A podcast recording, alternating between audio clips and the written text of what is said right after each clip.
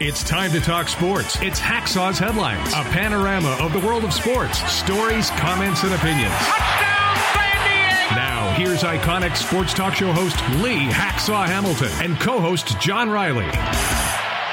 It's a Monday up and down the West Coast. Who wants to talk sports? We do. Good afternoon, everyone. This is Lee Hacksaw Hamilton, along with my host, the hothead, John Riley, Yes. from our Dixie Line Lumber and Home Center studios in San Diego. We welcome you to our Monday bonus podcast. Ton of topics on the table.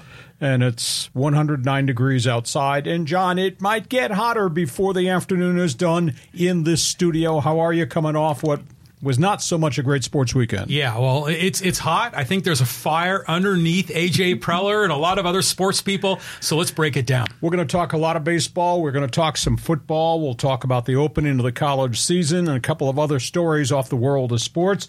Our Monday podcast brought to you by Dixie Line Lumber and Home Center Stores. Build it, fix it, enjoy it. Nine locations in San Diego to serve you. Topic one Padres. Can you believe what you see, John? The swinging friar, or maybe swing and miss friar? Nice headline. Padre fans out there, collapse, quit, choke. Give me your response on Fans Forum at the end as to what you've seen. Padres open up series St. Louis, bad Cardinal team.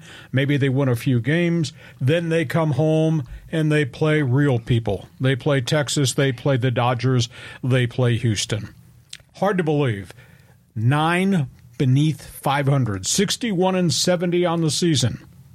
Could you have ever imagined, John, you and I would be talking about this number anywhere during the season 20 games behind the Dodgers, 20 games out of first place, seven games behind in the wild card race, tied with the team they traded all their prospects to, the Washington Nationals, who are also seven games behind. Padres have lost 14 of their 20. And if we don't have enough negative stuff to have to deal with, now we lose Yu Darvish. Elbow inflammation. Flashback comment. What did I say? The words that I used right at the start of the Padres season when some of us were projecting I might win 100 games. Mm-hmm. And you were sales pitching me on the Fab Four. And the conversation came up about pitchers. And what were the words that came out of my mouth? Your pitching staff is never the same from one season to the next. And you look at what that staff did last year, they all made 30 plus starts. I mean, it was spectacular continuity along the way. Yu Darvish, elbow inflammation, gone for two weeks. I don't know whether he's a candidate for IL. This stuff doesn't calm down real quick. This on top of the loss of Joe Musgrove. I think it's three or four weeks out before he's really ready to pitch, if he's ready to pitch, if there's no setbacks, and maybe it will only be in relief. I wouldn't risk anything with Joe Musgrove. You add on to that, Robert Suarez suspended, stupid move. Robert Suarez missed a chunk of the season, elbow issue. You add into that equation the suspension, no Adrian Morejon at all. This was supposed to be a breakthrough season. Ryan Weathers gone. Luis Garcia has regressed.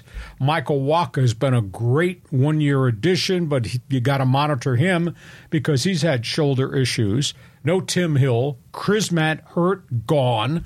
Kinnear, gone. Surgery, elbow. The Padres don't have a pitching staff that resembles anything that started the season, and obviously is outside of Blake Snell now, is not really much compared to what it was a year ago. It's just, just a disaster.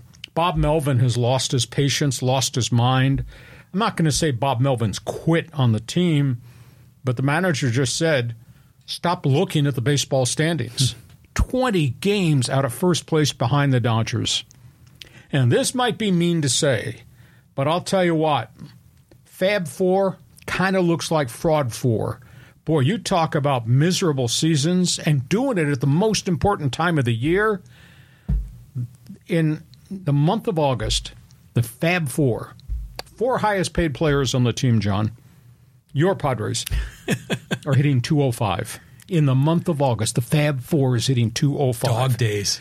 In Milwaukee series, they want to combine 11 for 50. That's just one fastball above 200, the Fab Four.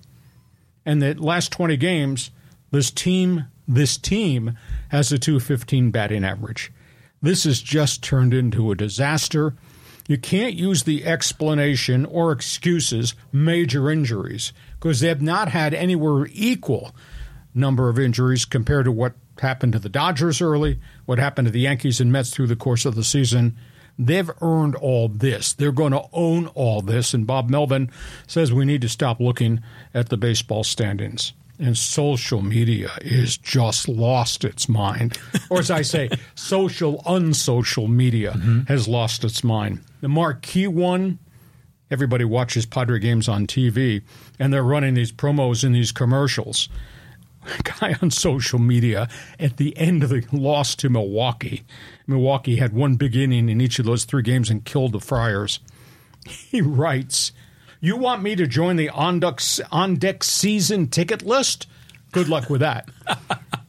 my goodness. And as I wrote in my one man's opinion column on my website, which you may agree or may disagree, maybe we should announce the colors of the Padres uniforms are really bad baseball brown and fool's gold. what a freaking disaster. And I know the Padres, they've had five 100 loss seasons. I know they've let us down. They've had really bad years. And I know that Ron Fowler lost his mind in 2019 and called out James Shields and everybody. And then in 21, we had what Peter Seidler called the epic collapse. I don't know what you're going to call 2023. But this, this to me, I think has to be the most horrific season in the history of Padre baseball, modern day, because of who we had on the roster, what we paid, and the price to sign these guys, pay them, and the price we paid to get these guys in wide variety of deals. So you'll have to tell me now that the season is effectively over 20 bleeping game, games behind the Dodgers. You'll have to tell me what's your key word in the offseason? Blow it up? Or be patient. John, the floor is yours. Oh my God! I mean, this weekend was a like you say, it was a disaster. I mean, they lose three in a row to Milwaukee. They just show no fire, and then Cronenworth gets hurt, breaks his wrist, and you're just like one thing after another. It's the San Diego sports curse hacksaw that's getting us here. But you know, it, it's like yeah, Melvin's right. You know, you don't have to either look at the standings they suck right now, and this is a credible disappointment. For the third highest payroll in baseball, they have to be at least 500, and they're like, what, seven or eight games below? Nine below now. Nine. I mean, it's just insane. Um, so, I mean, there's there's no hope the rest of the year. I mean, with Darvish, if he comes back after a 15 day D or IL, he's not going to pitch. There's no point in having him pitch, and he's got a long term contract. Ditto with Musgrove, and the same with Musgrove, exactly. So, we're going to start seeing kids and boy, the heat is on Preller. I mean, the social media people want him out. 10 years, and I guess nine of the 10 a losing record. Yeah, the, the one year they made the playoffs and excited the town was the COVID 2020 season. Last year, they didn't play all that well till they sprinted to the finish. So we're supposed to honor the general manager for 10 years of service when he gave us three playoff games against the Dodgers, and that was special. That that's the sum total of accomplishments over ten years. It's a huge, huge credibility issue right now that is presented in this box that's going to be dropped at the front door of the owner Peter Seidler. Um, is this the worst Padre season of all time? And I, I guess we have to exclude the hundred loss seasons because that was in the early years when that was mm-hmm. expansion mm-hmm. baseball. Uh, but this this is miserable. This I don't understand how this could happen. How all these players could collectively crash. And, and now, obviously, the injury issues to the pitching staff. Worst season of all time? I think it's right up there. I mean, two years ago was an epic collapse. And here we have, we didn't even rise high enough to collapse. It's just been a disaster from day one. So, yeah, in terms of expectations and reality, there's a massive gap. So, this has to be incredibly disappointing. But, you know, I still believe in Preller. I still believe in what he's doing in the minor leagues. I still believe that these signings made sense when they signed them. But, you know, I mean, Manny and Xander and Jake, all three of them had wrist problems. You know, they've all been bitten by the injury bug. Last year, the starting pitching was like almost no injuries at all. Um, so there's been a curse. There's been bad luck. There's snake bitten. And I think you've got to keep this core together for next year because this is the last year you'll have Soto. And you're not going to be able to move any of them because nobody wants 10, 11, or 14 year contracts. So, yeah. Soto's the only tradable part. And do you really think you could get five stud young players back? That's what you paid to extract him from the Washington Nationals. It's it's it's hideous. Okay, so I just want it on the record.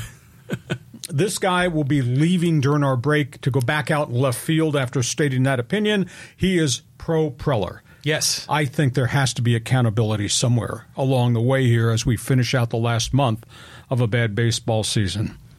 So you don't don't like my idea. The colors should be called bad baseball brown and fool's gold. Well, the the uniforms is probably the best part of the whole season because they sure look good out there. But boy, um, yeah. What are you going to do? I mean, you're going out to left field. That's yeah, what you're going to do. Yeah. I mean, it's just it's just a freaking disaster. It's a train wreck. It's painful to watch them on TV, Lee. I feel like I need to take like you know I'm cutting my wrists or something. Um, and I, I I probably watch at least 150 of their games a year. I mean, it's what I do. And boy, has it just been awful. So you're going to send AJ Preller a Christmas card? I just want him to get the team in order. Fix this freaking mess. Let's go from Padre baseball to the other team here on the West Coast that nobody down here likes, everybody hates. Look at the record. Oh my God. I mean, it, we knew that they were going to take a step back, but it looks like they're taking a step forward. This has been an amazing number. The two best teams are probably on a collision course to go to the National League Championship Series. Dodgers are sitting there at 80 and 49. And how about Atlanta? 84 and 46. The Dodgers, with all these holes in their pitching staff, then all the injuries to their pitching staff, the loss of their shortstop before the season ever started, the struggles with other position players they added, the Dodgers have won 21 of their last 25. Some job by the manager, the manager, by the way, that your general manager in San Diego refused to interview Dave Roberts. How about this? In the last weekend series, when they went to Fenway Park and they beat the brains out of the Red Sox, who have been playing pretty good ball, Mookie Betts hit 547 at Fenway Park in that series. Freddie Freeman hit 333. Miguel Rojas hit 290. Max Muncy hit 250. And over the last, this 21 and 4 stretch, the last 25 games, that Dodger team is batting 277. Your Padre team is batting 205 in its free fall. uh, can't be any different top It- to bottom, it's just can it? comical. That's what you've got to say. But that, that's, I mean, it's, it's just reality, and it, and it's hard to accept it. It's brutal. Scoreboard does not lie. No, it doesn't lie. man. My goodness. That- It's going to be interesting. I, I love postseason baseball. I love the structure of postseason play, baseball. I don't like what's happened in this wild card race to the Friars. But I'll tell you what, if those are the two that are going to be in the National Championship Series, I mean, Atlanta hits the hell out of the ball with young guys, old guys, etc. And the Dodgers, they're, I mean, they are riding on the coattails of their two superstars. Well, our Fab Four have obviously failed. So, National League Championship Series could be really cool if they both get there and they both get there healthy because they are both hot. It's it's that could be a phenomenal playoff series. Yeah, it'd be a lot of fun to see those two because they deserve to be there. But you know, there's still Cincinnati. They're kind of interesting. You got those young guys, El- Elly De La Cruz. So there usually is going to be some surprise in the playoffs. You know, and you look across the street. I don't know who, who's coming out of the American League. I mean, Seattle's red hot, but you look at Seattle. Say, Seattle doesn't have superstars. Baltimore's having the best season. Tampa is right there with them. None of those guys have been in postseason play. They're going to wake up one morning and realize they're in a fall classic. Holy cow, that's the Dodgers and the Braves. So I don't know who's going to represent the American League, but I think the NLCS will be good. Okay, let's go from that and let's go to the other baseball team here in Southern California because this has really been miserable and now it's gotten worse. Yeah. So Shohei Ohtani, the drama keeps unfolding. Showtime. Uh, here's the burning question Who made the decisions? Or maybe we should rephrase that, John. Who made the mistakes? Now it's been revealed from within the front office that Ohtani has had shoulder fatigue twice. The Angels went to him, asked him to agree to go have MRI, shoulder or forearm, because he had had elbow surgery way back when he first came to Anaheim. He refused. His agents, CAA, big wheelers and dealers, uh, indicated no. Let him work through it. Let him dictate his training, which they have since they hired him, signed him. Let him dictate his treatment with his own people. So he's getting this outside the medical circle oh. in the Angel Clubhouse. So now all of a sudden, they have catered to his wishes, whims. He's been really successful, but now he's broken down again. And they won't they, CAA and Ohtani, will not let the Angel people do the medical evaluation that they would normally do. They do it on Mike Trout. They do it on Mike Moustakas. They did it multiple times on Rendon. Different set of rules for Ohtani compared to the rest of the roster. I don't know that that's a real good message that you want. End of the day, he continues to DH. We'll see if, if the torn elbow ligament impacts him at all swinging the bat. He's got 46 home runs still. I still think he's of value, maybe on a shorter term contract. What I've been told from agents that I kind of network with was hey, if, if it were my call, you make him an offer, maybe two years, 50 million per season, be my DH, with an option for a third or fourth year, either my option or your option or both are options, to reopen if he becomes acting and goes back on the mound as a pitcher. I think that's what the Angels have to do. I don't know that they want to offer him five years, two hundred fifty million at fifty million per season if he's not going to be a pitcher. But I still think as a bat, yeah, he's got great value. And maybe Ohtani looks at it much the same way. Okay, I'll go DH for a year or two till we sort out whether or not I need elbow surgery, etc. I still think there's tremendous value as a one dimension player. So maybe you give him the opt out in years three or four, or then he can come back and negotiate if he's back on the mound, becomes the megastar, multi position superstar that he is. And my friend from left field says, I say that uh, um, if he were healthy, he would probably get a ten year deal, like yeah. like Xander and like all these other big time pitchers or players. But since he's injured, he's going to get less. And yeah, maybe only two years at a time. Less in term years, correct? Not salary. But but do you think maybe they'll play the game and say, you know what?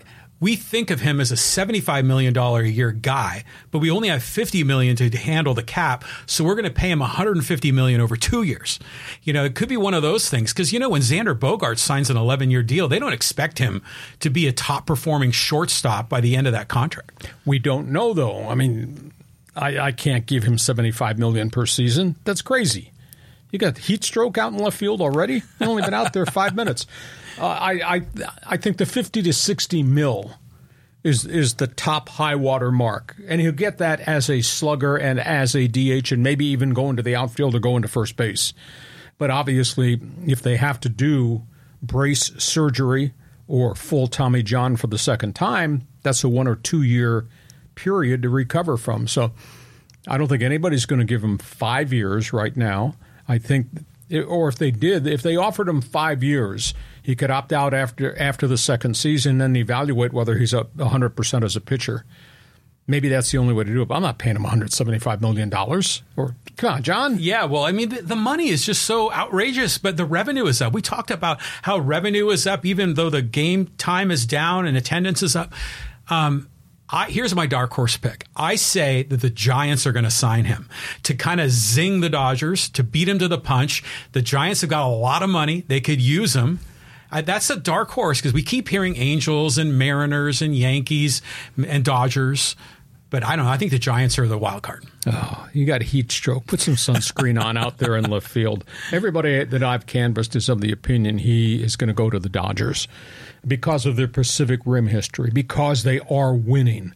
That's got a lot to do with it. And they do have a history of taking care of injured players and rallying these guys back. Before we go to the other baseball story, now that we've incited everybody, we have need to explain to everybody with us on our live stream about how the fans forum works right at the end of the show, John, and then secondarily how they can subscribe so they'll get access to all the kind of creative stuff that we put out there on our YouTube channel as well as all the other social platforms that are spinning around the globe. Yeah, I mean, Hacksaw and I were just talking about this. We all, we do all this video content and we post it on six different platforms. It's on YouTube, Facebook, Twitter, Instagram um, TikTok and Threads. so just all those platforms are just blowing up for Hacksaw. So join us there. Subscribe wherever you get your podcast. Subscribe on YouTube. Like, share, follow, and subscribe on all the social media platforms. And if you've got a question, I'll tell you what. We were talking Padres. We were talking Dodgers. Oh my God, the fans forum is just exploding with names here that all want to get involved. There's Chris and Joel and Carlos and um, gosh, a bunch of other guys here. Angel is in here. So we'll get you involved. If you got a question or a comment for Hacksaw, type it in the live chat on Facebook or YouTube. And a reminder if you like sports, go to my website, leehacksawhamilton.com. That address should be up there at the top. But to go to my website, because I write every day of the week. And if you're a Padre fan, you need to read my one man's opinion column that I posted this morning agree or disagree, I don't care. I'd like to hear what you've got to say. But check out my website because I write fresh stuff every day. One other baseball note, John. This is a unique headline as it relates to where you got deported from the Bay Area. yeah, I went to the Oakland Coliseum all the time as a kid watching the A's in the '70s, but now it's it's another soap opera. Oh, this is awful. Uh, they're they're on their way to a, a hundred plus loss season. They're, they're, projecting that they might lose as many as 110 games, which Ooh. is pretty miserable. And the burning question is who's to blame for this whole mess? Well, you only point one finger, it's at the owner, John Fisher. And he's just outright defiant. You know, the A's enter play on Monday night at 38 and 93. Poor Mark Kotsay. It's terrible. You know, I went back and checked. In the last two years, they got rid of 11 established players, uh, the Chapmans of the world. Mm uh, the Olsons of the world. All these guys they got rid of, and they took on a whole bunch of young prospects. Not all of them of their plan. Down to a $43 million payroll. This is all under the direction of John Fisher, the owner.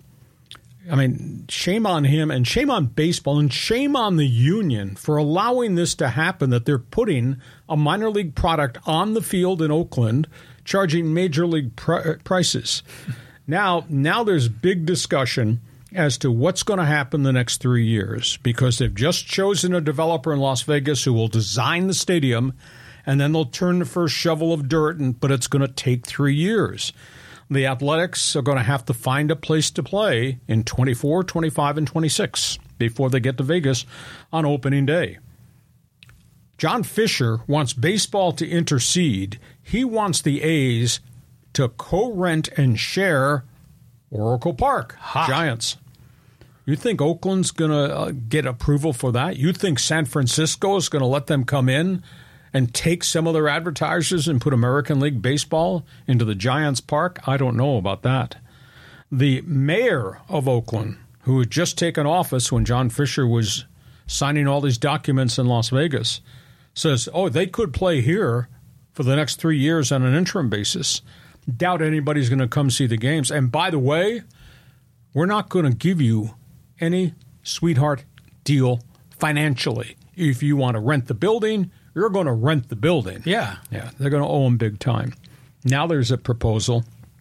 Well, we'll just play at the AAA ballpark in Las Vegas that hosts the Pacific Coast League team. To which, to which, stop laughing. To which the union says, time out. Yeah. Do you know how bloody hot yeah. it is in Las Vegas? Yeah. From spring through October? You're going to want you want these guys, my major leaguers, union card holders, to play in that type of heat? Don't think so. There's a rumbling out there that the union has a counter proposal. Put this thing on the road. let them play a group of series in the schedule, not in Oakland. I don't think the, in San Francisco, but make them a touring team. Let them go play in Charlotte, minor league stadium there, mm-hmm. Good attendance. Portland, Montreal, which has the vacant stadium, Vancouver. So if you take four to six series and the A's wind up playing, or the Oakland Orphans play in these minor league parks, it's a thrill for the minor league cities and the fans. For sure. But the problem is then, and the union is going to have to figure how this works. The players are on the road for the whole year. Mm. How does that impact their families? Yeah. Because they won't be based in Oakland if they're, quote, traveling home games to play on the road and then play their regular road schedule. So I don't know where this is going to go, but this is really ugly. And John Fisher's acting, he's so defiant that I had to do this. We couldn't get a deal done in Oakland. Well, yeah, but you're also the one that traded 11 established stars away in two years and put a 98 loss team on the field charging major league prices in Oakland. I don't know where he's going to wind up. John, before you pass out in left field today, what do you think the A's should do? Well, I, I well, I don't see them moving into Oracle Park. I, that's not going to happen. Um, just San Francisco has so much pride as the city that they're not going to co-tenant with the Athletics. Um, the the the barnstorming Harlem Globetrotter kind of thing is kind of cool. I like that, and you kind of get a test run in each of those potential expansion markets to see how the fans react and give them a taste of it. But yeah, does it work out for the players? It'll be hell on the players. Um, but you know, they're they're traveling so much already. You know, given their situation, it might be better for the morale of the team to play in front of big crowds on the road and in some of these minor league stadiums rather than playing in that dungeon, that that cemetery of Oakland Coliseum. And nobody's going to go see them. Yeah, exactly. So I have a question though: Is Billy Beane still with the A's? He has stepped away from day to day baseball activity. He's gotten involved in a lot of other business entrepreneurial things. I think he was linked at times to do some creative things in non baseball with the Fenway Sports Group. Mm. Fenway Sports Group owns a soccer franchise and uh, owns NASCAR teams. Um, he's not day to day control at all. I mean, the whole administration has changed. Billy stepped away about a year ago. Okay, so we got a lot of baseball to talk about. We're going to juggle our schedule just a little bit here as we get to halftime. Hmm. our Monday bonus podcast is brought to you by Dixie Line Lumber and Home Centers. Fix it, build it, and enjoy it. And let me remind you get summer and fall project savings at Dixie Line Lumber and Home Centers now. Power tools, paint, doors, windows, decking, outside lighting, patio furniture, and more. You need it? They've got it. Check out the great monthly ad promotions at Dixieline.com. Dixieline, as we say, fix it, build it, and enjoy it. And our thanks again to our friends at Dixieline for being with us on our Monday bonus podcast. Let's go to football. a lot of football to talk about. So this was your game over the weekend. How was the experience at uh, at Snapdragon Stadium? I thought it was really electric football game. A lot of big plays, a lot of big defensive plays, a lot of big hits, etc. San Diego State beat Ohio University 20 to 13. It wasn't a pretty game, but it was it turned out the way I thought it would be. It turned out to be a slugfest and a defensive war. Um, San Diego State unveiled their new tight end offense. Didn't throw a lot to the tight ends early. Wound up completing seven passes to them, most of them in the second half. Couple of them touchdown passes to Mark Redman. That was the difference in the Aztecs' victory. Uh, Jalen Mayden started really bad. He was really inaccurate. He had trouble with pressure. They moved him off the spot. Uh, he went four for ten out of the gate, and, and just he was missing everybody. And then all of a sudden, they hit a couple running plays, which kind of changed the pass rush. And then he got into rhythm. He wound up going uh, 13 for 20 the rest of the game. He, he did a really good job. Uh, and obviously, he threw the touchdown passes to the tight end. The defense got better and better as they went. Uh, three picks, had a fourth interception that was taken back 100 yards, negated by a penalty. Their defensive secondary, nobody's talked about this. I mean, they threw a blanket on the Bobcat big receivers. They had eight pass deflections on top of the three pass interceptions. Tough break for the Bobcats. Kurtis Rourke, who I think is a spectacular hmm. group of five quarterback. He was 8 for 10 in the first quarter, 73 yards and two drops. Could have been 10 for 10. I thought the kid was on his way to a 400 yard game. And then he then he scrambled, got rushed, got sacked, got hit. I thought he got hit late. I thought he took a helmet helmet hit. I don't know that he re-injured the knee. They were going to do X-rays today.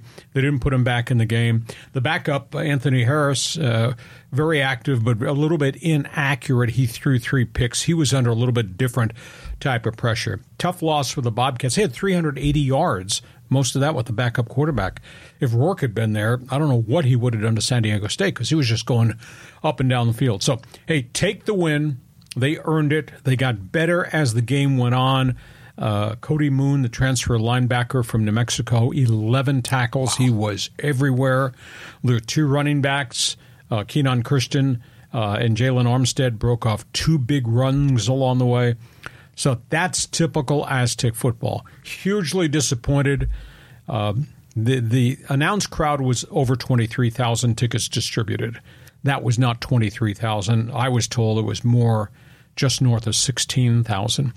And then on top of everything else, on Sunday, the athletic director J.D. Wicker sent out a mass email to San Diego State alumni, asking them to come support the football program. Come fill up Snapdragon. It was almost as if he was begging. It's like an act of desperation. And I feel bad because I think that J.D. Wicker and Brady Hoke are pretty honorable guys and are working really hard, but they're running uphill trying to convince people that this is worth seeing because the fans are just they're not buying it. They're not buying it because they don't like the heat of day games. They're not buying it because they don't seem to like anything related to the Mountain West Conference, and they're surely not buying it because of the disappointment of the end result about are we in a Power Five conference or not? Now you seem stuck in a group of five. But I thought that was really a reach uh, for J.D. Wicker to just beg the alumni to show up.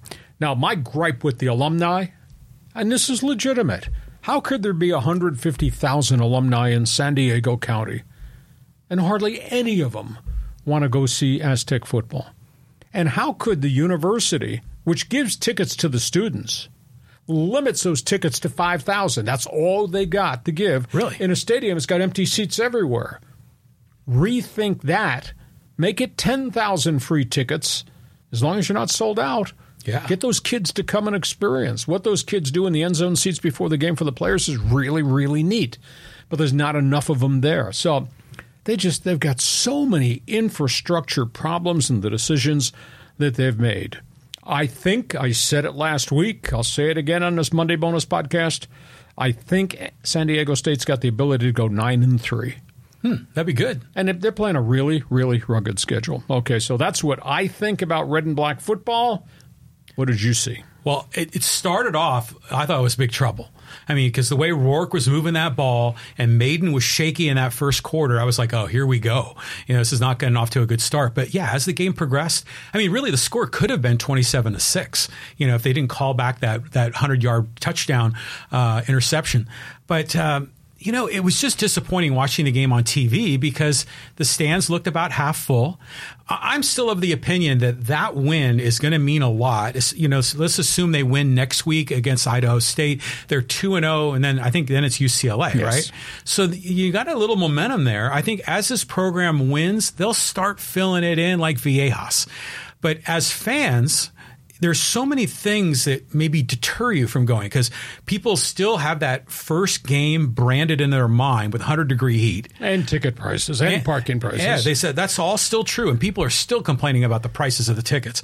Then you've got this disappointment of not getting into a Power Five conference, um, and then you're still recovering from those previous two years when they were playing up in Carson. So they, it's just this perfect storm of things working against them.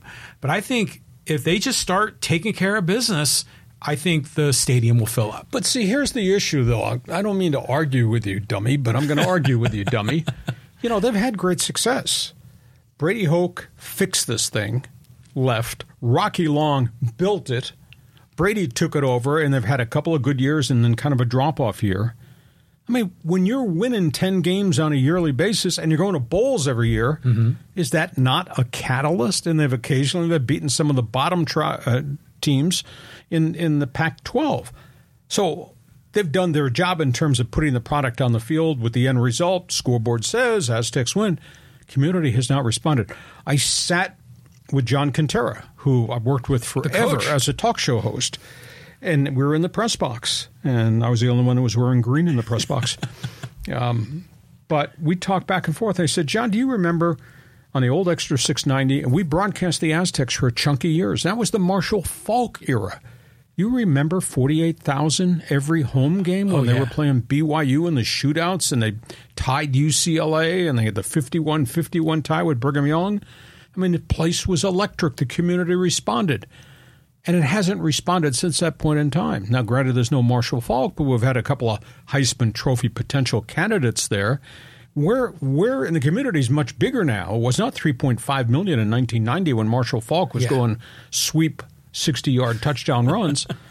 Just don't understand why the community has not responded to what I tend to think is a fairly credible football program at this level, unless it's just everybody's in grudge mode because of the things on your checklist mm-hmm. and the fact it's not a Power Five conference. Yeah, but see, it's still early. I mean, school just started. I think there's a lot of newbies at state that haven't settled into the dorms yet. Because you would expect that that stadium should be you know, at least one third students, right? You know, filling that thing up.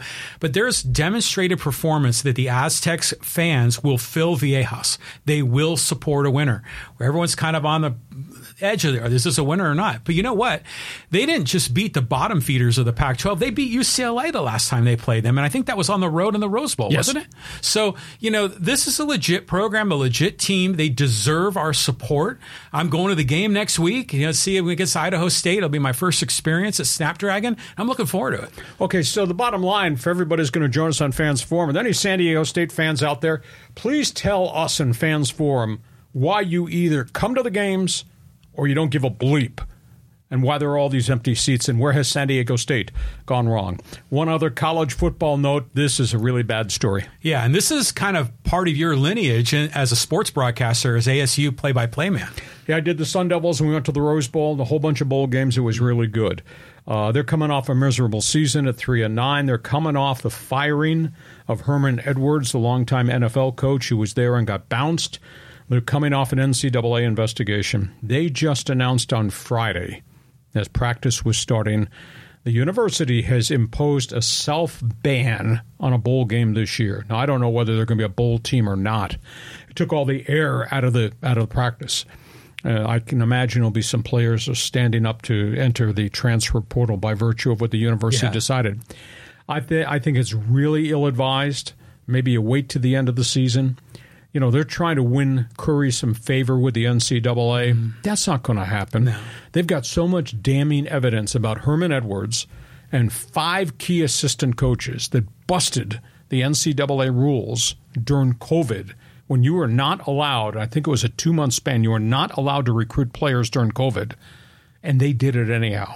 Antonio Pierce, NFL linebacker who was defensive coordinator for Herman Edwards, was the ringleader of this whole thing just banning yourself from a bowl game, that's not going to make a difference. Think the NCAA is going to nail them when they're done with the investigation. Just like I tend to think, even though everybody at Michigan, the school up north, says, well, Michigan has self imposed a three game suspension for Jim Harbaugh for what he did. Now, he's going to get tagged when they're done with him in Ann Arbor because not only did Michigan break the COVID ban, he lied to the NCAA investigators. So, somewhere down the road, we're going to be doing this podcast and we're going to see a guy in big trouble in Ann Arbor. I, and I just don't understand this. I feel bad for Ken Dillingham, who's the new head coach, because he's a bright guy, a pretty good reputation, building an offense. Uh, but he's got a problem on his hands now because these kids are going to line up in the transfer portal they're going to get tagged with additional sanctions and penalties. And I think they will. I don't think this ban bowl impacts the NCAA probe at all. Yeah, you don't need to take a self inflicted wound here. You don't need to fall on the sword. So they should have played the season and be bowl eligible. They got seniors on that team. This is their final year. So that's, yeah, really got to just kill the morale of that team. But th- it seems like that this is a lot more serious than Harbaugh buying a hamburger for a guy, right? Oh yeah, because the rule was the rule for everybody. Mm-hmm. All 130 teams in Division One and everybody in Division Two and Division Three during COVID, there will be no recruiting contacts. You will send out this mass NCAA email with the dates on it that you can't make contacts with athletes in a big square. And yet, Michigan's people took it upon themselves to make calls Yeah. and to text, and you can't do that. And Arizona State actually brought kids in. And it, I was told it's five major Division One violations. That's pretty significant stuff at Arizona State. Harbaugh's thing's complicated because he lied. That's that's the reports. How many other coaches are looking over their shoulder that also did some funny business during that COVID window of two months that haven't been caught yet? That's a good question, but I just don't think you screw with NCAA rules. And Michigan and Arizona State will be the first two that will pay any penalty. Okay, from football, let's go to basketball. Yeah, the Bronny story is unfolding. We're learning a lot more what happened. Well, the family has finally detailed that, that Bronny James, who is a freshman recruit at USC, has a congenital heart issue. It's got something to do with the electrical system. Uh, I don't know whether or not he's a candidate or whether or not they've even inserted a pacemaker or whether it can be treated uh, with medication. That remains to be seen. I guess the bigger question, because it's been silence ever since he got out of the hospital, with the ex- exception of this two sentence statement last weekend, the big question is as a family, does LeBron let the kid play at USC? Hmm. Now, if the doctors say it can be controlled with a pacemaker, and the whole world, people have had heart problems forever, and modern day medicine has allowed them to live normal lives. Does he play with a pacemaker, or do they just treat it with some form of medication? If it is an electrical irregular heartbeat, that can be treated with meds. So I don't know. What would you do if you were LeBron James? Would you let Bronny go to USC and go through all the rigors of what college basketball is, or do you let him sit a year? Well, I think they're probably going to be really cautious with the health of their kid.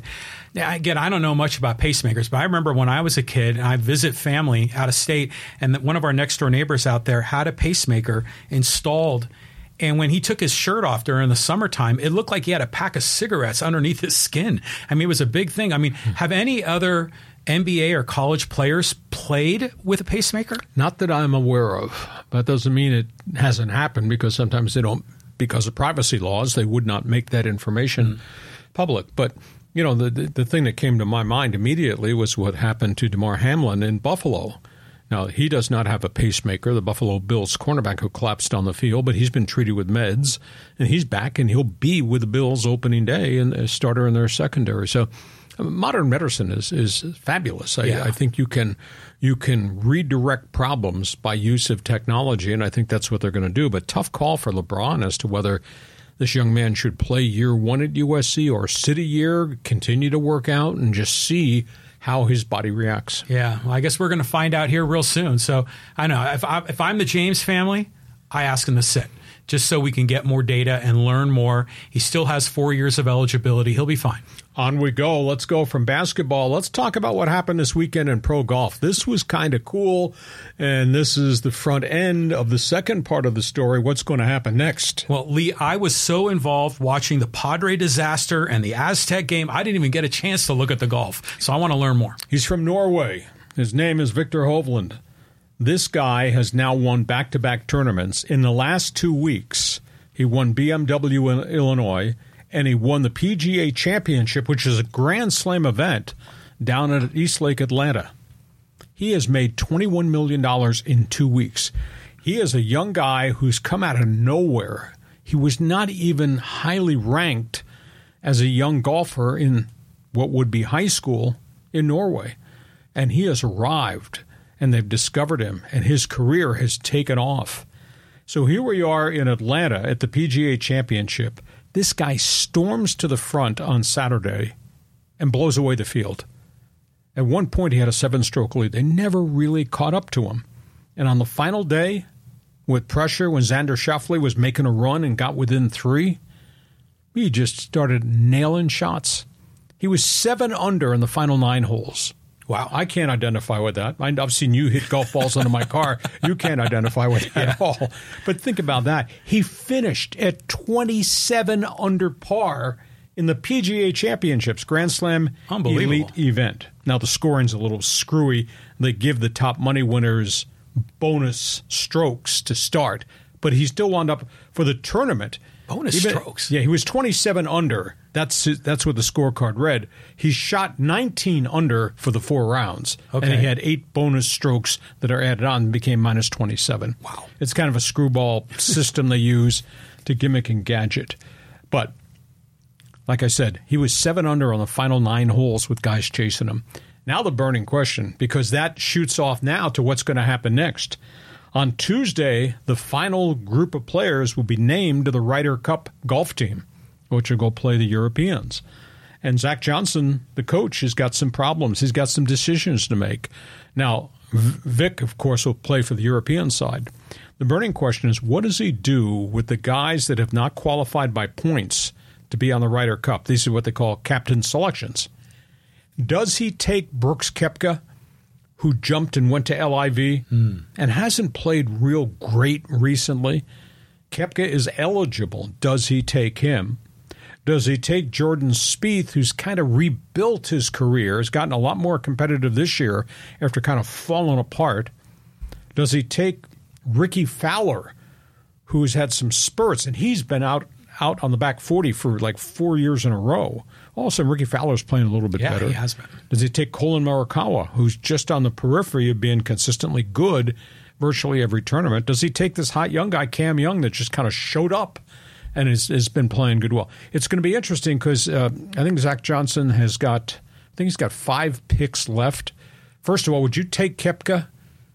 Yeah, well, they, they apparently they settled the dispute, right? You know, or at least they're working through it. This seems like it's outside the scope of that, you know. So I think you take the best players. I mean, this is America against Europe. You got to be at the top of your game. Okay, what'd you think about the Norwegian dominance? Hey. Seven under on the final nine holes on a Sunday? I, I still want to learn more about these bonus strokes. It sounds like super delegates at a political convention, but uh, that's crazy. Um, so, so good on him for performing. You know, I'm always rooting for our local guy Xander Schauffele, um, but I want to go back to Ryder Cup. Do people really get fired up for Ryder Cup? I mean, hardcore golfers will, but what are the ratings like for that? I think they're pretty good. Of course, well, they were pretty good when it was Tiger and Phil. Oh, yeah. and they were pretty good prior to that when it was Seve Ballesteros or Greg Norman. Uh, but I think the Ryder Cup is now a real made-for-TV event, and people pay a lot of attention to it. You know, because it is it's match play, and we've had some Ryder Cups where Team USA did really well, and some Ryder Cups in which they got ambushed, and then Ryder Cups where somebody blew a big lead and suddenly it was down to a half stroke uh, to win the final matches on Sunday to win it. So uh, it'll be intriguing to see who Zach Johnson picks uh, for the Ryder Cup team because obviously there is no Tiger, there is no Phil. Uh, Jon Rahm had the great, great start, but he has really cooled off since midseason. So I'll be interested to see where they where they go with the stars. Okay, from that, let's talk about what happened on the racetrack because this was something. You, Hacksaw, you're so awesome covering every sport in the book. So yeah, IndyCar, NASCAR, F1, it's unbelievable. Okay, let's start with Formula One. Max Verstappen, right there on the left, wins his ninth win in a row. He's got 12 checkered flags this season for Team Red Bull in Formula One. Driving rainstorm, ton of accidents. This guy fights his way through and wins the Dutch Grand Prix. Ties a Formula One record for the most consecutive wins ever in a season. And he's still got more races to go. And and we've talked in the past that Team Red Bull has figured out everything in terms of aerodynamics, horsepower, tires, pit stops. They've won every race this season. Everybody operates with the same amount of money in research and development. These guys have, nobody else has. So Max Verstappen wins. The guy on the right, his name is Alex Palou. This guy won the Indy 500. This guy, really good driver. This guy evidently made a deal to exit his contract in IndyCar for Chip Ganassi to go to Formula One to run for McLaren. Hey, He spent the entire off season testing with McLaren. At the last minute, he went back to Ganassi for the final year when Ganassi said, I'm not letting you out of my contract. You've got to run for me this year, and Alex has run very well. But Alex had committed to a contract that included upfront signing bonus money to kick in in 2025. Oh. Uh-huh. Now he says he's not coming. And McLaren has filed a $30 million lawsuit against Palou and Ganassi Racing for breach of contract. And they've said we spent millions, like in 10 million, research, development, testing, cost, the bonus we gave him. Yeah. And he signed to come. And now he's backed out. That story just broke over the weekend. This is pretty nasty stuff. Uh, and Palou has kind of gone radio silent right now, doesn't want to talk very much about it. And the third storyline in auto racing, I want you to Google YouTube Daytona 400 crash. Mm. His name is Ryan Preece. Driving Saturday night in the Daytona race, got sideways, got clipped by a car, spun into the infield at probably 180, barrel rolled 12 times. 12 times. I've seen some horrific crashes.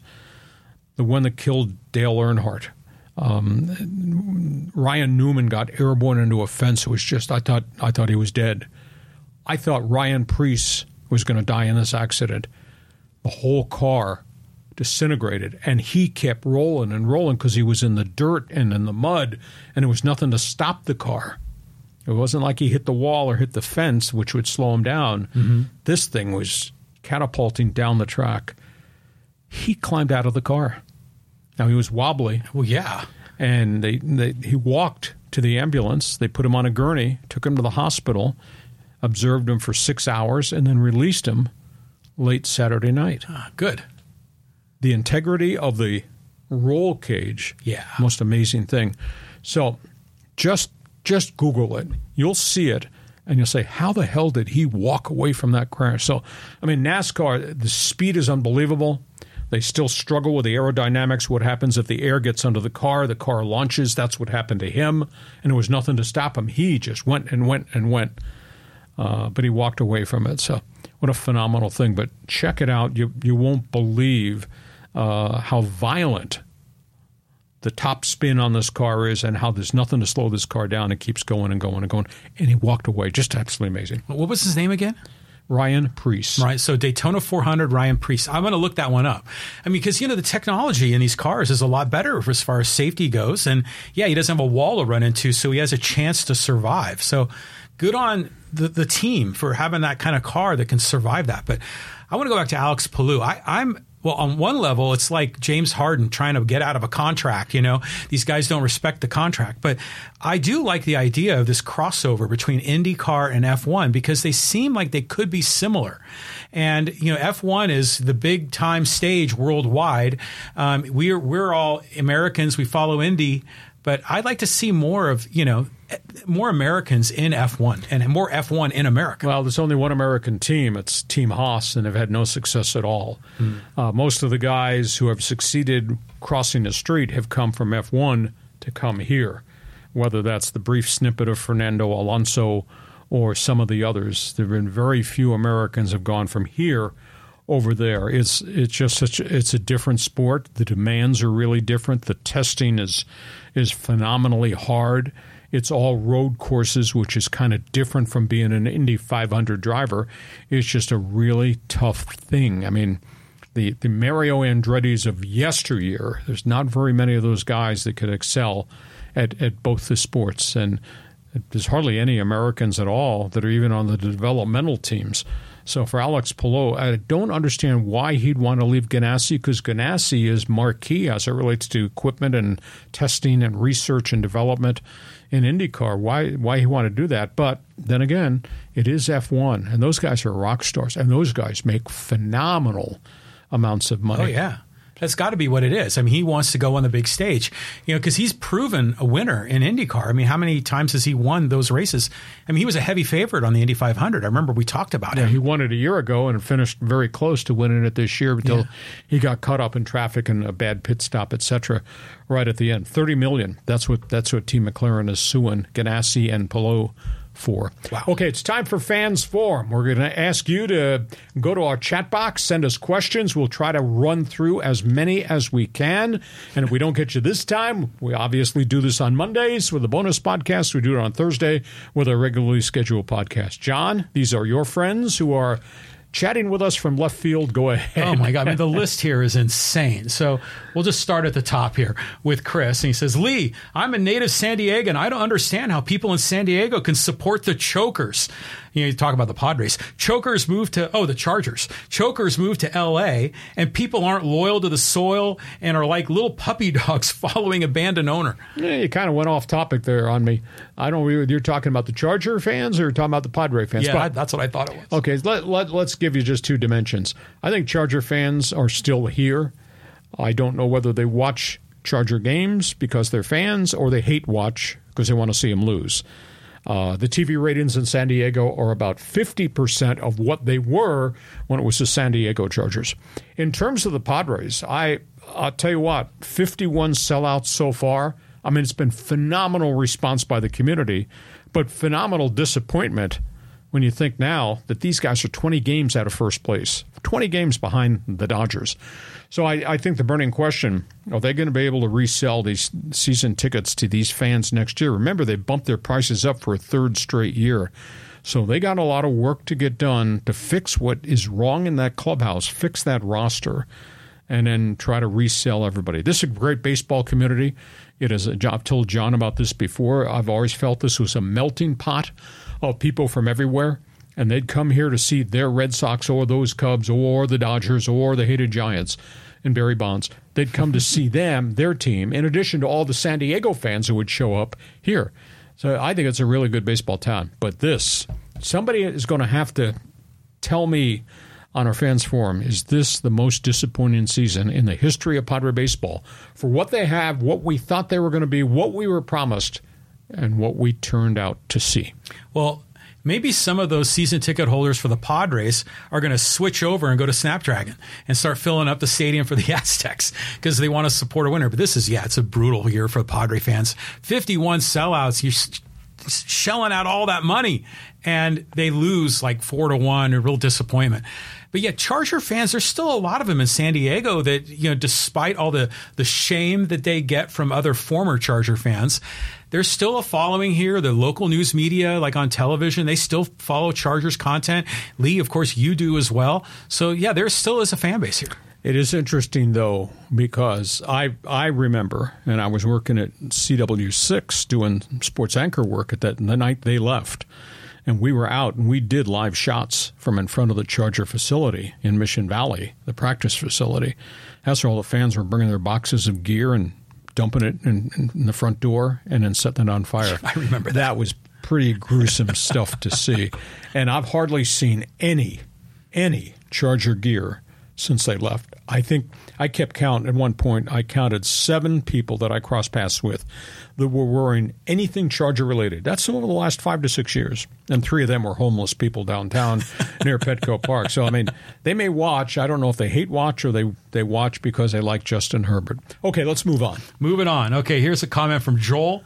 He says, Melvin has to go. He hasn't been able to get all these weapons to work like a well oiled machine. It's disappointing. Yeah, I think there's a lot of a lot of conversation about the fact that the players do not respond the players don't seem to listen.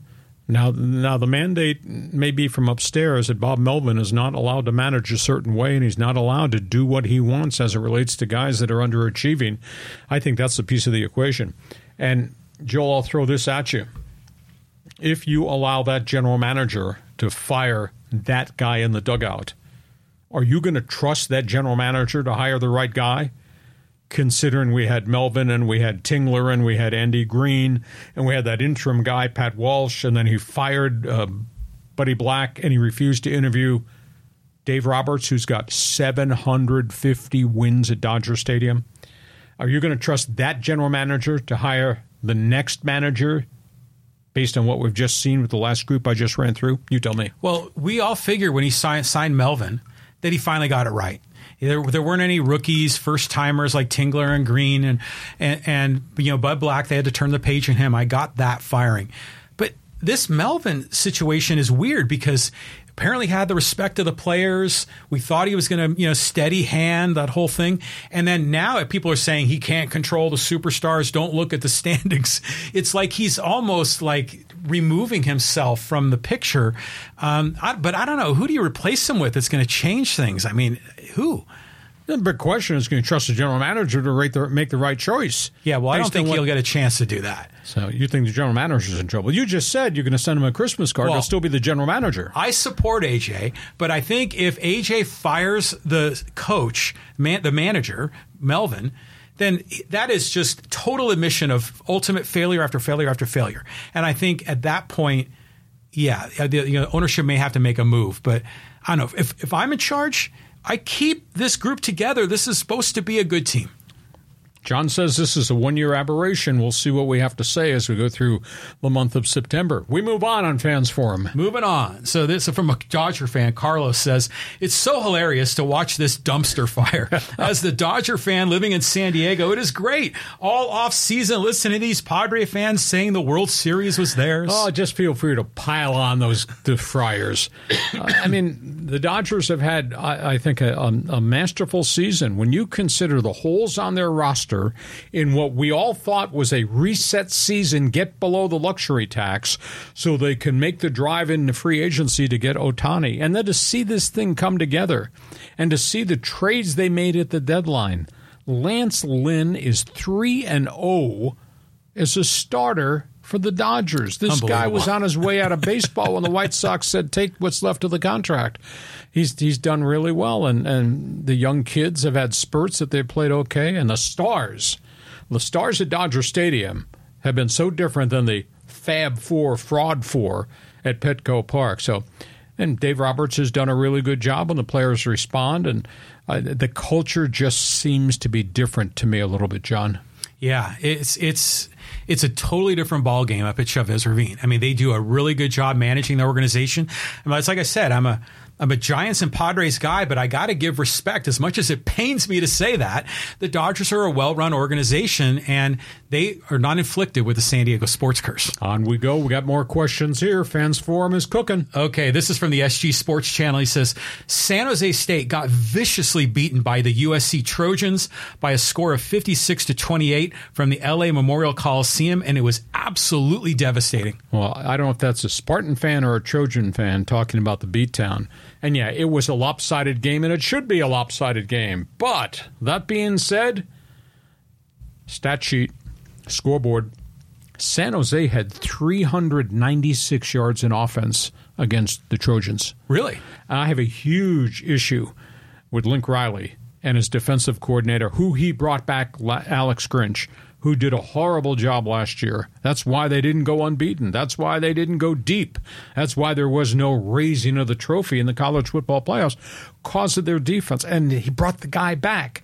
And the guy, if you go back and look at Alex Grinch's defensive statistics, last group of years that he's been with Lincoln Riley, the numbers are poor. And he let San Jose State go up and down the field.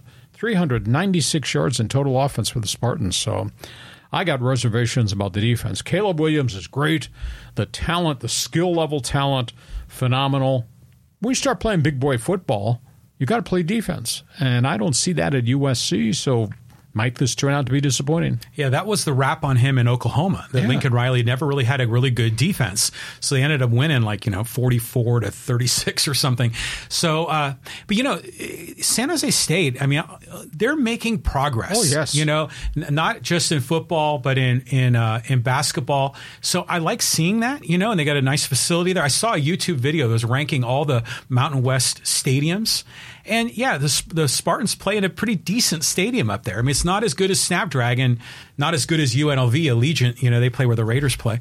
But uh, yeah, you know, good on San Jose. I mean, that's surprising. I mean, they have the score. I would expect the blowout to be a lot worse. Yeah, it was just turnovers at the end. They got a really good quarterback, transfer from Hawaii, Chevan Cordeiro. Mm-hmm. Guy makes things happen, multi-dimension running and throw type guy. Okay, we carry on with the conversation. Carrying on. This is from Moreno, and he says the Aztecs have never been able to recruit locally or nationally ranked players and play in the Mountain West. Hard sell. It really is. Everybody in the Mountain West, much like in the Mid American Conference, they recruit kids who've got talent that you're going to coach them up.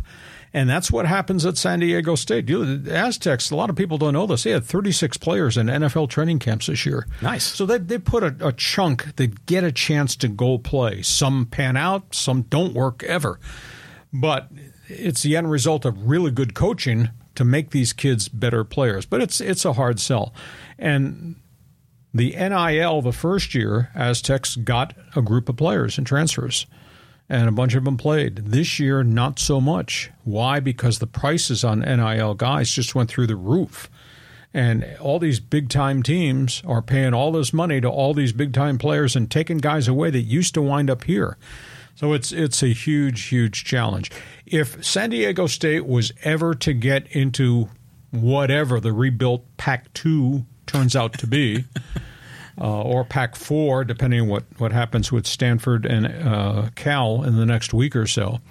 I, I, would think Brady Hoke could be the guy to take him in because he knows big time football. He's got all types of contacts. Mm-hmm. And when your credit card says Aztecs Pac 10, you'll open more doors and a chance to give a sales pitch to the kid that had come play here. I think he'd be the right guy to lead them because he's got all that experience, having having been not just at Michigan, but he was a recruiter at Oregon and he was at Tennessee. I mean, he's been a bunch of different places in big time programs, but that's awful far fetched, John, to think that this is going to work out well for San Diego State in terms of stepping to the other street corner and becoming a Power Five. Well, think about how long they were terrible you know, like through the 90s and the early 2000s. Mm-hmm. Then they get Hoke and they get a Rocky Long. They build the program up, and it was like really a great program. We we always thought they had a shot at getting into one of those you know final bowl games in the BCS as a Group of Five team. But uh, now with the NIL, it seems like maybe the talent level is dipping down again. So maybe they have to adopt that Steve Fisher, Brian Dutcher thing and find these players with a chip on their shoulder. Well, they coach them up. I think that's that's the best thing you can say, and they've done it fairly successfully. But it's tough when half the stadium, half the brand new shiny stadium is empty. That's not good. Move on. Move on. Another Aztec comment from T Mac. He says, Last year hurt attendance because Brady Hoke was tone deaf to the fans. Hecklinski and Burmeister experiment went on too long. Yeah, and, and you know, Brady's old school. You know, Brady. Brady does not want to throw it 51 times per game. And that's kind of hard to swallow here because we're on the West Coast where everybody, high school to college, throws the hell out of the ball but they you know they've had a good record and they run it and they really develop good running backs and they they play tough as cement defense and that's their calling card now maybe it'll be different with ryan lindley as offensive coordinator uh, they've got three young pup quarterbacks behind Jalen Mayden, and that will be the future. I don't think they're ever going to go back into the transfer portal after the Burmeister disaster at Virginia Tech. Uh, I think they're going to develop their own quarterbacks. Hopefully, they'll be able to expand this thing and throw this damn thing down the field. And you know, that's the most amazing thing. You go back to San Diego State college football, college when it was Coryell, Division two, and I understand the recruiting rules are all different. They threw the crap out of the ball, and they had all these quarterbacks who wound up in NFL camps, starting with Dennis Shaw through Brian Sipe and a whole bunch of others, and they went down the field all the time, and it was high flying circus act.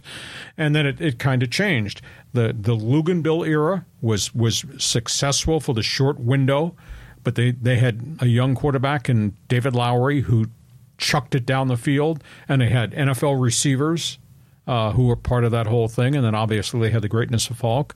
And right after that, Tom Craft came in and they had Billy Blanton. And Billy set all kinds of records yeah. before O'Connell and Lindley showed up. So there has been a progression of guys that can go down the field and make it happen, but it hasn't been very consistent. And they've just, they've never gotten the fans back from the Faulk era. You know, I just I close my eyes. I broadcast. It was the first game ESPN ever put on Thursday night. San Diego State, BYU, Ty Detmer, David Lowry, Marshall Faulk. Oh, nice. 51-51 tie.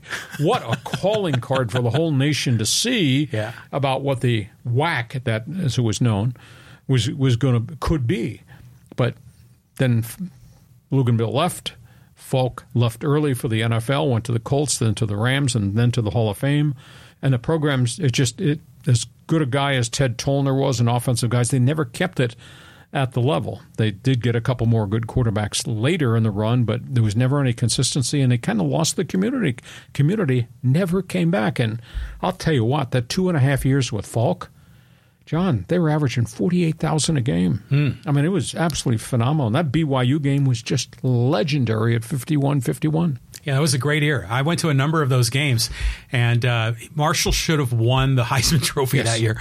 We're still so upset about that. But hey, what do you think about Braxton Burmeister playing wide receiver for the LA Rams? Well, we'll see if his name's on the waiver wire in the next 24 hours. He didn't play much in preseason games. I tend to think maybe he winds up as an athlete on the developmental squad, but I think it's a long shot. Uh, I, w- I was kind of disappointed last year when he got here because I had watched video of him and talked to people back in Virginia about him at Tech, and he was a really competitive quarterback.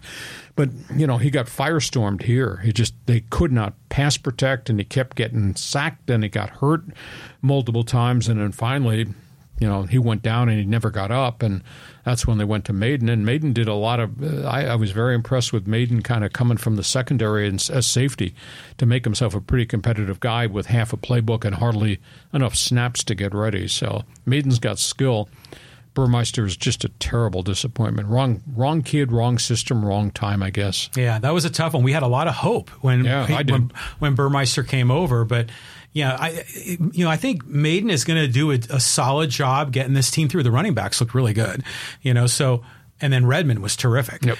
But uh, next year, Mayden Mayden will be gone. They got a lot of those young quarterbacks. That's going to be interesting to see how they develop. Well, all those young quarterbacks will have a year plus two spring footballs working under Ryan Lindley's playbook.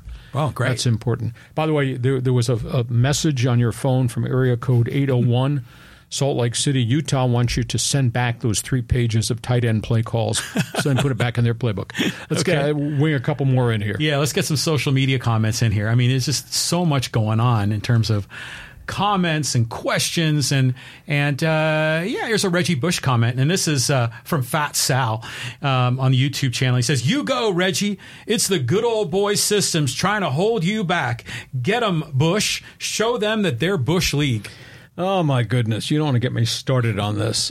here's here's my questions, and and Reggie Bush waited all these years, and now this is a problem. He wants his Heisman back, and he wants his stats back, and he wants his uniform to be retired at USC. And Reggie said he's intimating to you did nothing wrong. Well, the family sure did a lot of things wrong. And if Reggie was innocent, why didn't Reggie testify in front of the NCAA's investigators? He never did. That's a big issue to me. He stonewalled them. And obviously, the family was caught.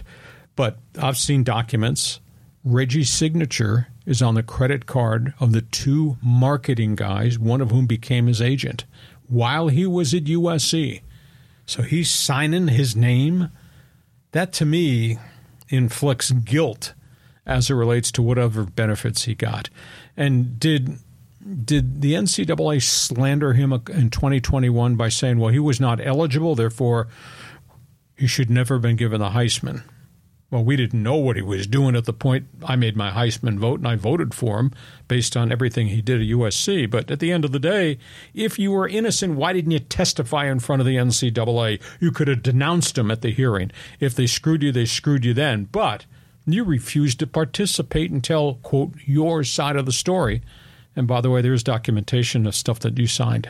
Well, there's been so much talk on social media um, about this, and a lot of people bringing up um, Johnny Football, Johnny Manziel, and saying this is a double standard. Johnny Manziel was taking money for signing autographs. He got to keep his Heisman Trophy, and some people are suggesting that it might be a racism thing, you know, where they protect the white guy and penalize the black guy. Now, I think the rules have changed. The rules got bent. It's a different world you know, Ohio State's head coach Jim Tressel, who's a friend of mine, lost his job because he had players are selling autographs for tattoos for hmm. cash.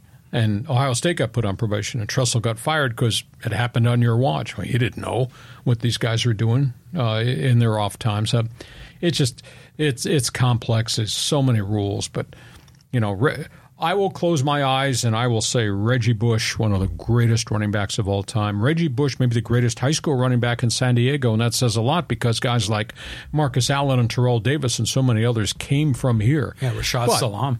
But I close my eyes. I also say Reggie Bush, USC scandal, probation, loss of 30 scholarships, refused to testify in front of the NCAA. If you were innocent, tell them to their face.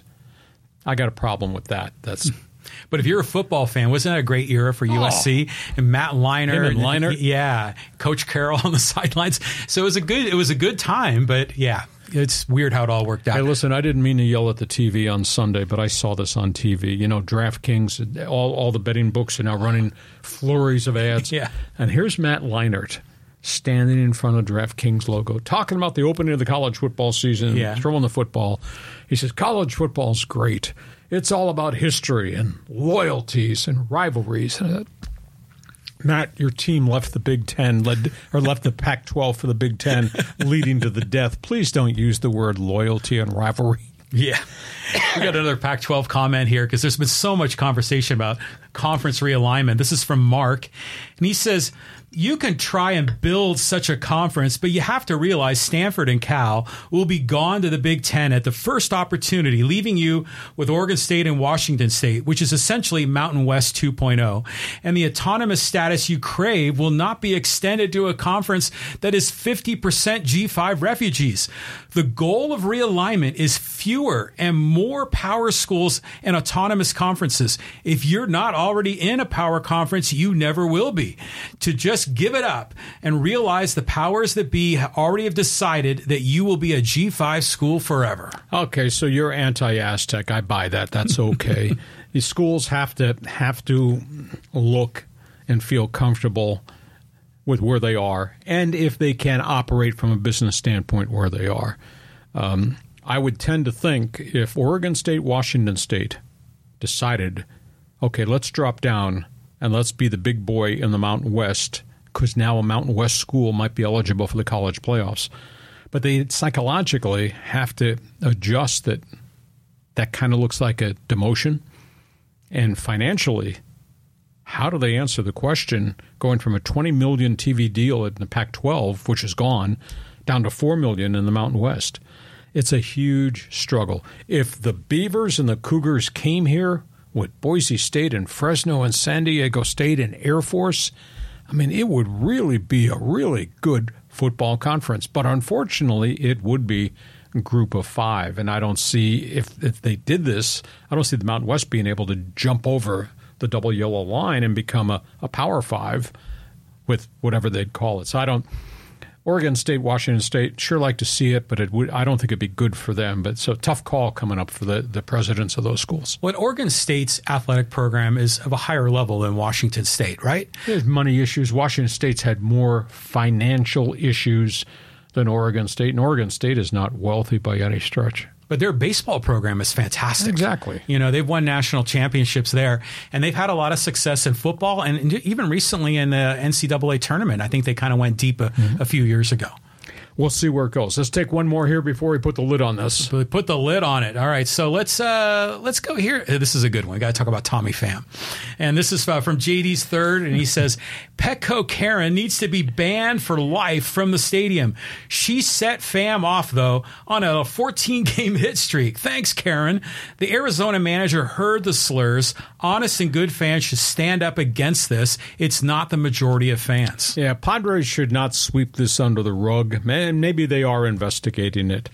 But, you know, if Pham knows who that woman was and if, if uh, Torey Lovullo saw it, fans sitting around her, that should not be allowed to happen. Whether you're a victor for the rest of the season or you revoke her season ticket, the racial junk should not be occurring. I don't care about Pham's persona and his intensity and all that. The racial exchange should not happen. Yeah, I mean that's obvious. It, it should not happen. There, but there are some people saying that the, that the fan wasn't, uh, you know, slurring racially, and I, who knows what exactly what was said, except the people that were there. But I don't know. It just seems like Tommy Pham is a lightning rod, you know, and he just gets picked on everywhere because he's such a prickly guy, you know, and he's gotten in all these situations and problems. I still have mixed feelings about him. On one level, I like him and I root for him. I love his believe in yourself attitude. But on the other hand, when didn't he get in a fight with someone um, over like their fantasy football team? was it Joc Pederson. Uh, he wears you out Yeah. with his style and quote his persona. Hey, listen, we hope you've enjoyed our Monday bonus podcast. Did we cover enough topics on the table for you? If you like sports, we want you to share with all your friends what we're doing. We may have to dedicate one one of these podcasts to strictly fans forum content. Sounds good. We won't talk about topics on the table. We'll take a break for one day, give everybody a chance to be part of fans forum because I mean, unless we're going to do three hours here, and I don't think we want to do three hours here, we got we must have had a hundred people line up on fans forum. But share, tell all your people what we do, remind them about my website, leehacksawhamilton.com. And our Monday bonus podcast brought to you by Dixie Line Lumber and Home Center Stores. Fix it, build it, you will enjoy it. Nine locations to serve you. John, have yourself a great sports week. We'll see you come Thursday. We're going to do a college football preview on Thursday. The next week, we're going to do our NFL preview division by division as we go towards the start of the NFL season. Yeah, those are going to be two great episodes. If I see your ball under my car, I'll kick it out. You could practice uh, putting again and don't have a heat stroke out there. It was 109 degrees out in John's parking lot this afternoon as we started. Hey, thanks for being with us. We'll talk to you come Thursday on Hacksaw's Headlines. Join us again for Hacksaw's Headlines on YouTube, Facebook, and Twitter. And find the audio version on your favorite podcast apps. For more content, go to leehacksawhamilton.com.